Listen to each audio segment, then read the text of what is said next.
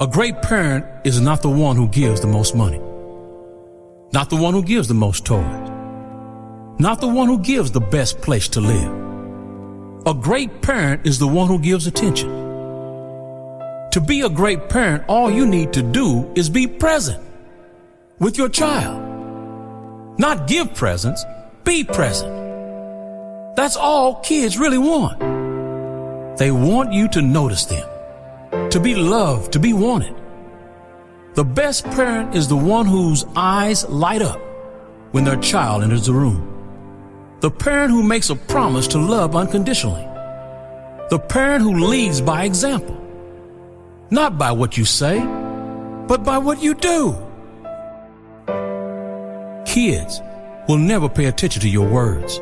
They will always and only pay attention to your actions and your intentions. A great parent works on themselves. A great parent makes their own mind strong, knowing their kids will likely follow in their footsteps. Heal yourself. Make your own mind strong so your children can see the clearest example of what a great life looks like. Setting a clear and strong example of what type of human being you want your kids to become starts with you. It's up to you to set the example of kindness and compassion toward others, to set the example of what it is like to be yourself, to set the example of living a magical life that you choose. That's what a great parent does. Set their child free. Allow them to be themselves. Allow them to make their own decisions. Live your life in such a way that when your kids think of kindness, compassion, strength, authenticity, and real joy, they think of you. A great parent knows not to allow anything in their life they don't want their children to reproduce in their lives. That includes toxic relationships. That includes bad habits. That includes making decisions based on fear. A great parent listens. They don't lecture. A great parent supports, never shames. A great parent guides and sets free. Being a parent is not a job, it's a privilege. Being a parent is not a burden, it's a blessing. They are always watching. What kind of role model will you be for your children?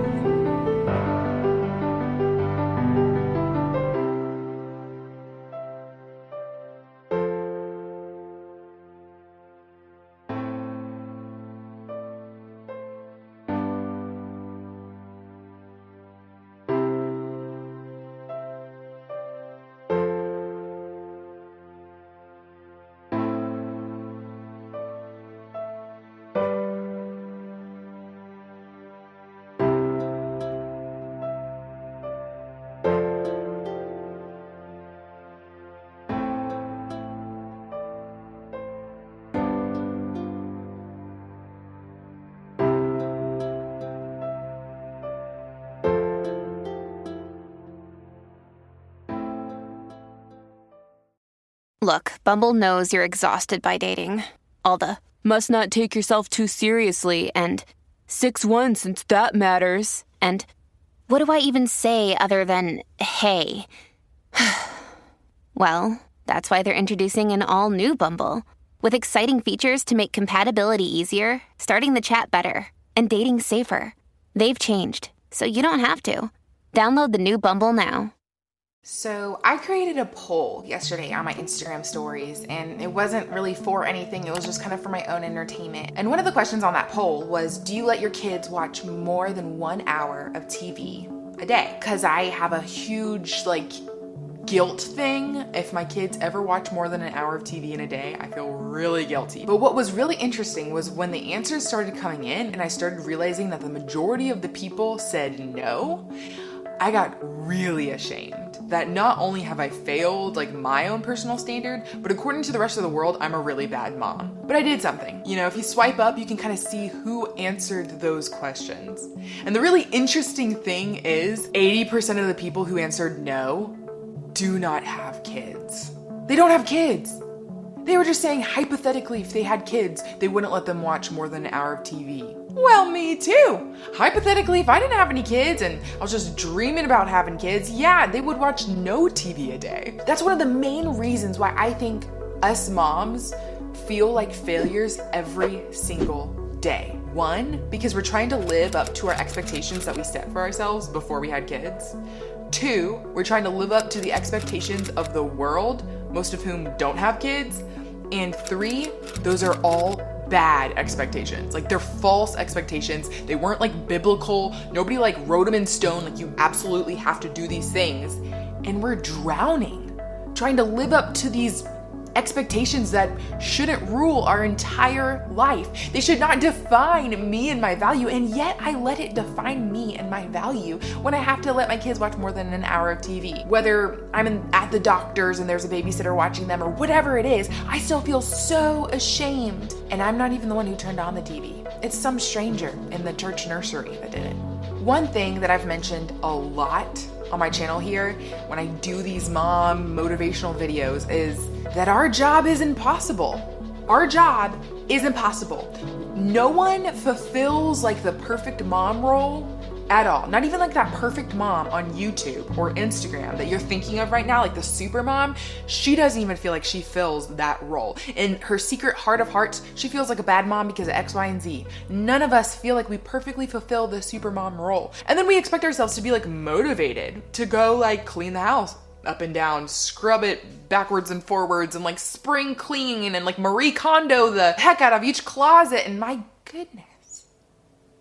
I can't even manage like mommy friendships, never mind organized closets. And we sit there comparing ourselves like, golly, I don't measure up to her, and she's skinnier than me, and she's prettier than me, and she has more kids than me. And guys, you wonder why we feel so bad about ourselves all the time. And people just keep like telling you you're not enough because you're not. You're not enough. We will never be enough. Y'all know I did a Bible study on Mary and Martha fairly recently. I'll link it right here, whatever. And in it, we saw that Martha was being a really good first century Jew. Like, so many people want to knock Martha, like, oh, don't be a Martha, stop cleaning, come sit down on the couch and, you know, sit on your tushy. But she was being a good Jew. Like, she was doing 100% what a good woman would do. Mary, on the other hand, Jesus like praised her for for how she acted. And she didn't worry about the housework, she didn't worry about anything else. She, her attention was on Jesus and Jesus praised her for that. But I think the big part that we miss there is that Martha was consumed, all of her attention was dialed in on things that don't matter. Jesus said that she chose those things. She chose to care about them. She chose to make them important to herself instead of being like, "You know what? It doesn't matter." Like, okay, let me give you an example. I have refused to let my husband go to like the hardware store and just get normal numbers for a mailbox because I have a Cricut machine. And so I can cut those numbers, those little stickers, I can do it and I can save us three bucks. But we've lived in this house for six months and I have yet to sit down with my machine and cut those numbers. I want to do them in a cute little font and I got to figure out what cute little color I want to do them in and they're to be perfect. I might do a little monogrammed thing. I, and I have a choice here. I can either shame myself for not getting a chance to sit down and do those stickers or I can just be like, yeah, let's go get those stickers at the store. They can be the traditional, normal ones. I don't care. So often we choose to care about the silliest things. We choose to weigh ourselves down with, like, I'm ashamed that I've got four laundry baskets sitting in the laundry room that need to get folded right now. Who said that's bad? Like, they're clean clothes. I washed them. Way to go, Faith. You washed your laundry. There's no like universal rule that you have to fold your laundry, okay? There's two sides to everything. And and you know, obviously there's like we got to have wisdom. Y'all get what I'm saying? We can't be extremists here. But I think so often we allow ourselves to be guilt tripped. And we choose to care about like silly things that don't matter in all of eternity. They don't matter for God's will be done, God's kingdom come. They don't matter for like the well being of our marriage or of our kids or of our house. They're just frilly things and we worry about them and like we let them dominate our brain space and you can't even focus on like getting the dishes done or like basic stuff because you're so overwhelmed with the fact that you don't have the right wreath you want for your back door which nobody ever uses that kind of stuff is what i'm talking about. Jesus says if anyone's gonna follow him they need to deny themselves pick up their cross and follow him. And it's really interesting because everybody in the first century was looking for the messiah. He would come out and dominate and like kill a bunch of people and like take this, Rome, and like take over the place. And he was gonna be the Messiah and he was gonna be this awesome military leader and it would be great. And then he comes and he's a suffering servant. And he's like, yo, I'm gonna die for you because I love. and come and follow me. Pick up your cross, the symbol of death, this sin, this symbol of being like a loser, and come and follow me. Die to yourself and come and follow me. And they're like, I thought you said you were the Messiah. And I think that's what we think. We think, you know, being a Christian mom, we think being this awesome, clean, perfect Christian mom looks like kind of what they thought the Messiah would look like. Like dominating, having the perfect like Instagram and Facebook and the Christmas cards that are perfect and the wardrobe and the body and the kids and the marriage and the house. That's perfect. And Jesus is like, whoa, that's like not what I came to do. Like, I didn't come so that you'd be perfect. I came that you might have life and life to the fullest. And the irony of it all is life is dying to ourselves and following Him because He is true life, that we might not thirst ever again. So, Mama, I don't know if this was the motivation you needed. That's like, I want to give you guys like what y'all need. Um, but I think at the end of the day, Nothing will motivate more than the truth of God's word. So dial in, hear this truth. If anyone would come after me, let him deny himself and take up his cross daily and follow me. For whoever would save his life will lose it, but whoever loses his life for my sake will save it. For what does it profit a man if he gains the whole world but loses himself. Mamas, I don't know what you're going through today. I don't know what you're thinking about, what's dominating your brain space, but where can you die to yourself today and just focus on what you're called to be? You're called to be a mom to whomever God has given you. You're called to steward the good gifts that God has given you, whether it's food and clothing and housing or whatever it looks like. How can you steward what you're called to, what you're given today? And run after the cross, which we're called to. I hope this video has encouraged you and given you some motivation in your Christian mom walk. Check out this playlist for more videos like this, and check out this video for a little bit more of a Bible study on Mary Martha. See you guys in those videos.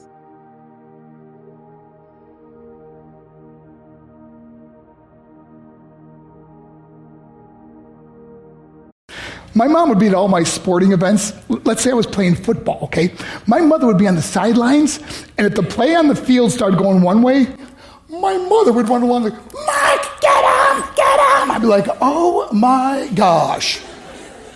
I'd get in the huddle with the other guys. They go, Mark, is that your mother? I go, no, I never saw her before in my life. the greatest gift my mother ever gave me, she believed in me. I have overdosed on drugs on three occasions where I should have been dead. But I believe I was kept here for a reason. You show me your friends, I will show you your future. How do I know this? I hung out with losers and I became the biggest loser of them all because I gave up everything I dreamt about as a little boy because of who I chose to surround myself with. My friends would drive me home at 2, 3, 4 in the morning. We'd be drunk and high, laughing in the car. We pull up in front of my house in New York. They go, Mark, Mark, the light's on. I go, oh man, my mother's up. See, my mom wouldn't go to bed until she knew her son was still alive. I'd walk in, she'd say, Hi, Mark, how was your night? I go, good, Mom. I'm just going to go to bed. She goes, Can I, can I talk to you for a minute? I go, Mom, I'm tired. I'm just going to go to bed. She goes, Mark, I haven't seen you all day and all night. Can I please talk to you? I said, Man, just leave me alone. You bug me. I'd slam my bedroom door on the one person who believed in me. I was on a worldwide tour and we were wrestling overseas in Japan. After my wrestling match, I went upstairs in my hotel room and I fell asleep. There was a knock at my door at 3 o'clock in the morning. I got out of bed, and I looked through the safety window, and I could see it was a Japanese promoter. So I opened the door and he said, Mark, you need to call home. There's been an emergency. I went and got on the hotel room phone. I called back to the United States. and said, hey, what's going on? They said, Mark, I don't know how to tell you this. I said, just tell me what happened. All of a sudden, they started crying. They go, Mark, I can't tell you. I said, just say it. They said, Mark, your mother died. I just threw the phone down. I ran out of my hotel room. I took the elevator to the lobby, and when the doors opened up, I just ran out into the street. I mean, there was no cars, there was no people. It's three o'clock in the morning. And I walked down the middle of a street in Hiroshima, Japan, and I remember looking up and just saying, Mom, I am so sorry. I flew home for her funeral, and I was so nervous to walk up to her casket, so I just stood way in the back. And I kept looking from a distance. I kept thinking to myself, Mom, please wake up. Please get up. And then I finally got the nerve to walk up to her. And as I got closer, I could see my mom for the first time. I mean, she was so beautiful. She, she was dressed in white. I mean, she looked like an angel. And I just stood over and I said, Mom, you are my hero. Everything I am, everything I hope to be was because of you. You loved me so much, you gave me a life. You're the only one that ever believed in me. How did I repay her?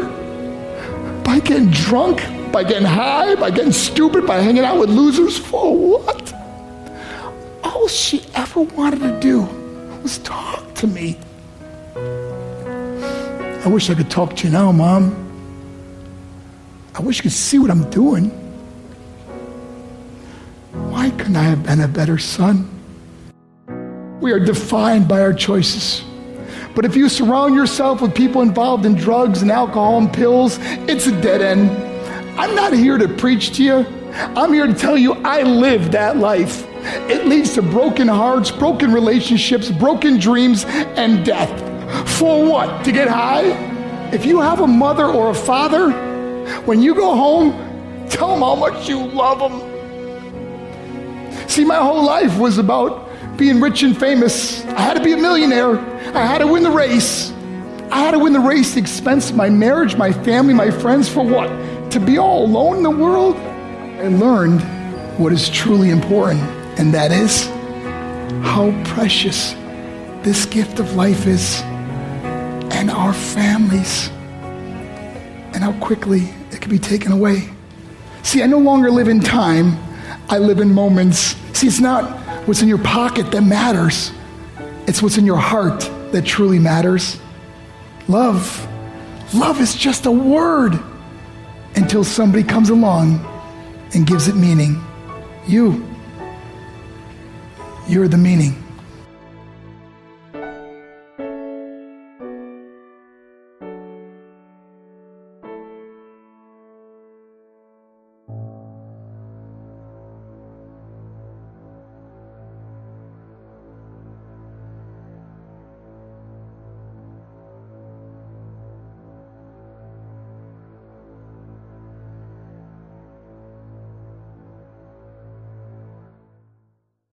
Well, what, what's the role of a mother if she's awake? I, I had a client come see me a while back, not very long ago. Woman in about, who's about 30 and trying to make decisions about her life. And she was pretty career oriented, and so I asked her about, although maybe having a bit of trouble with her career. I've seen this many, many times. So this is an amalgam. This is a story that's an amalgam. And I talked to her about the other elements of her life, it's like, well, you know, there's only five things you do in life, so you've got your career down. You know, what do you do outside of your career that's meaningful and engaging? How are things going with your family? It could be your family of origin, your siblings, whatever. Do you have an intimate relationship? And, like, what's your plan for your own family? And apart from those five things, there's sort of something like get some exercise now and then, don't eat too badly and try to stay away from the drugs, you know. That, that, that kind of, and the crime, that kind of lays out life. And if you miss any of those five things, or if you do any of those other things wrong, then you're in trouble. And you can get away with missing a couple of them, but not all of them. You know, and she said something along the lines of, Well, I'm not sure I should bring a child into this world. And I thought, oh, God, Christ, you got to come up with something better than that. Such a bloody cliche, which is what I told her. I said, you know, you must have thought that up when you were 16. It's like, really? That's your, you can't do any better. This was a very, very smart woman. It's like, really, you can't do any better than that? It's like, yes, obviously, this is a vale of tears and, you know, a well of suffering and all of that. You know, if, if you ask 30 people who are wondering about having children, why they're wondering, 20 of them will say that. And so that, that tells you how original it is. It's not original at all. It's not a thought. It's like this little, it's like a, it's like a, it's a meme. It's something that lives in your mind. It's not a thought. And it's certainly not something, it's certainly not something that you should just take at face value and then say, oh, well, I'm not having a family then. It's like, no, no. You kind of look at that and you criticize it a little bit. It's like, well, the pop, the, it's the other one. That's the other one that's very common. There's too many people on the planet already. It's like, I really don't like that statement. It's like, just who are you going to ask to leave? Just how are you going to get them to leave? You know, it's a serious question. And who says there's too many people? What the hell's wrong with people, anyways? Sort of, we're running around ruining the planet. Yeah. It's like, I think it was the Club of Rome who, who prophesied, by the way, that there would be so many people on the planet by the year 2000 that there would be widespread starvation. And they were completely and utterly wrong about that. And I think it was the Club of Rome who either compared us to a virus or a cancer on the face of the planet. It's like, oh, really? That's what you think about people, eh? Hmm, aren't you something? Isn't that something to think about human beings? Viruses and cancer. What do you do with viruses and cancer? Invite them in and make them at home. It's like, no, you try to eradicate them. You got to bloody well watch your metaphors, folks, because it isn't clear that you come up with them or that they run you. So you better watch them. So, anyways, Mary, you know, and Mary's the great mother, right? That she's the mother. That's what Mary is. Whether she existed or not is not the point. She exists at least as a hyper reality. She exists as the mother. Well, what's the sacrifice of the mother? Well, that's easy. If you're a mother, and you, if you're a mother who's worth her salt, you offer your son to be destroyed by the world. That's what you do. I mean, that's what's going to happen, right? He's going to be born, he's going to suffer, he's going to have his trouble in life, he's going to have his illnesses, he's going to face his failures and catastrophes, and he's going to die. That's what's going to happen. And if you're awake, you know that, and then you say, well, perhaps he will live in a way that will justify that. And then you try to have that happen. And that's what makes you worthy of a statue like that. But still, the sacrifice of the mother. Is it right to bring a baby into this terrible world? Well, every woman asks herself that question. Some say no, and they have the reasons. Mary answers yes voluntarily. Mary is the archetype of the woman who answers yes to life voluntarily. That's what that image means. And not because she's blind, she knows what's going to happen. And so She's the archetypal representation of the woman who says yes to life, knowing full well what, what life is, not naive, not someone who got pregnant in the back seat of a 1957 Chevy, you know, in one, in a one night of, of, of, of half drunk idiocy. Not that, but consciously, consciously, knowing what's to come.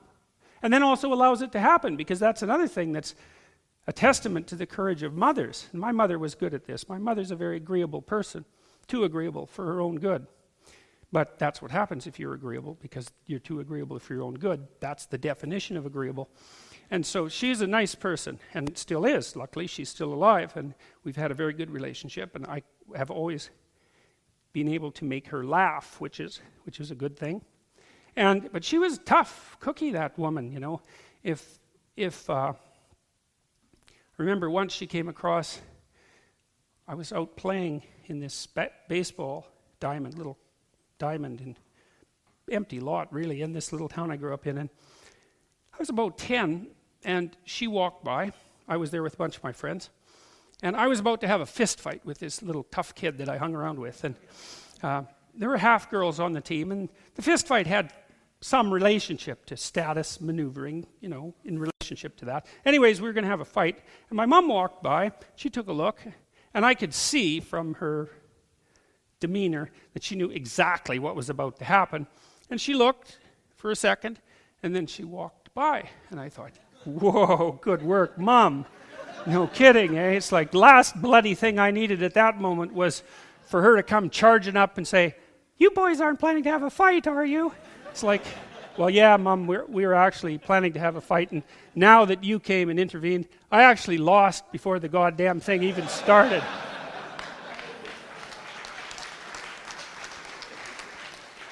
so, two thumbs up for Mom. She was also the person that said, because I had some trouble with my dad when I was, a key, you know, an adolescent. He had some trouble with me, so you know, it was 50 50. That's for now, it's probably 70 30 with me on the 70 end of the being the trouble. And, anyways, I left home when I was about 17, and uh, she said something really interesting when I left home. She said, If it was too good at home, you'd never leave.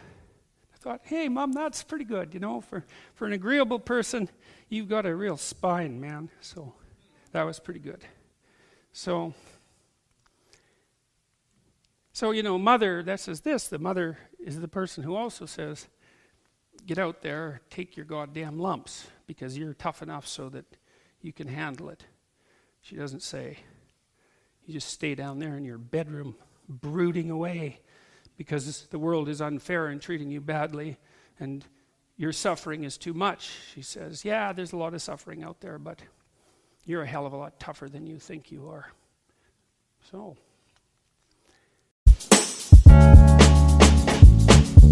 Let's have a chat. All right. So you feel like a failure.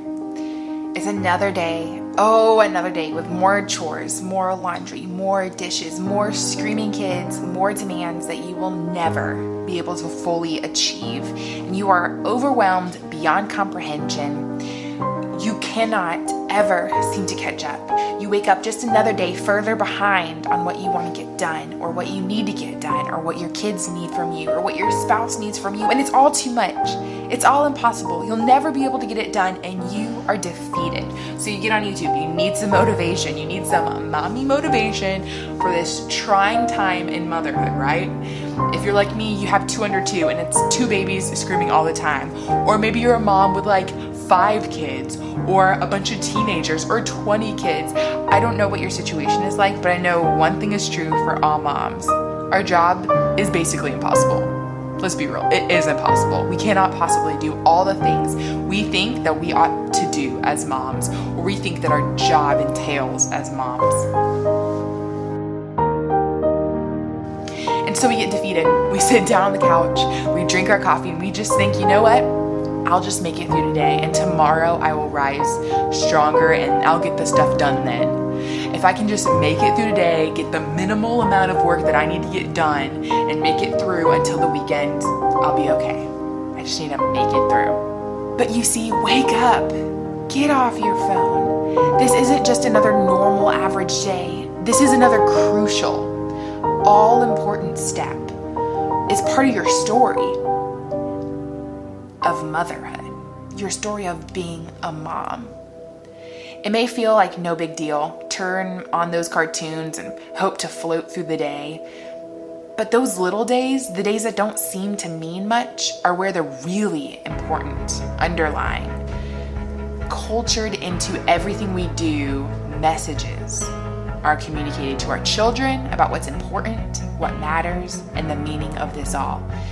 It's the day to day, how we spend our lives, how we spend our days that communicates not just to ourselves subconsciously what's important, but also to our children, to our spouses, what really matters to us, what's really important. They're watching and taking note, whether they realize they are or not. It's not so much random days on vacation or something that stick out in my memory when I think of my mom and the type of mom she was to me. It's the patterns of her life, the habits, the usuals. That's what forms my memories of my mom throughout my childhood. How she chose to sit and snuggle us even when she was exhausted and ready to go to bed herself.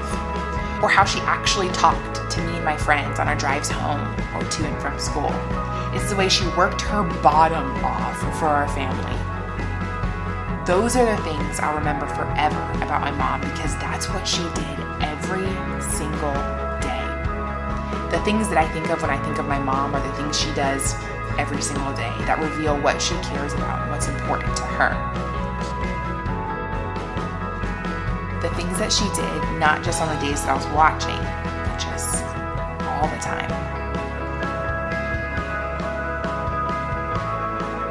We need to get our own priorities right. What's actually important? What do most days look like? Is that what I want to communicate to my children is important? Very few people wake up ready to go, jumping out of bed, and ready to go love and serve other people more than they love and serve themselves. But that doesn't make it any less of a commandment.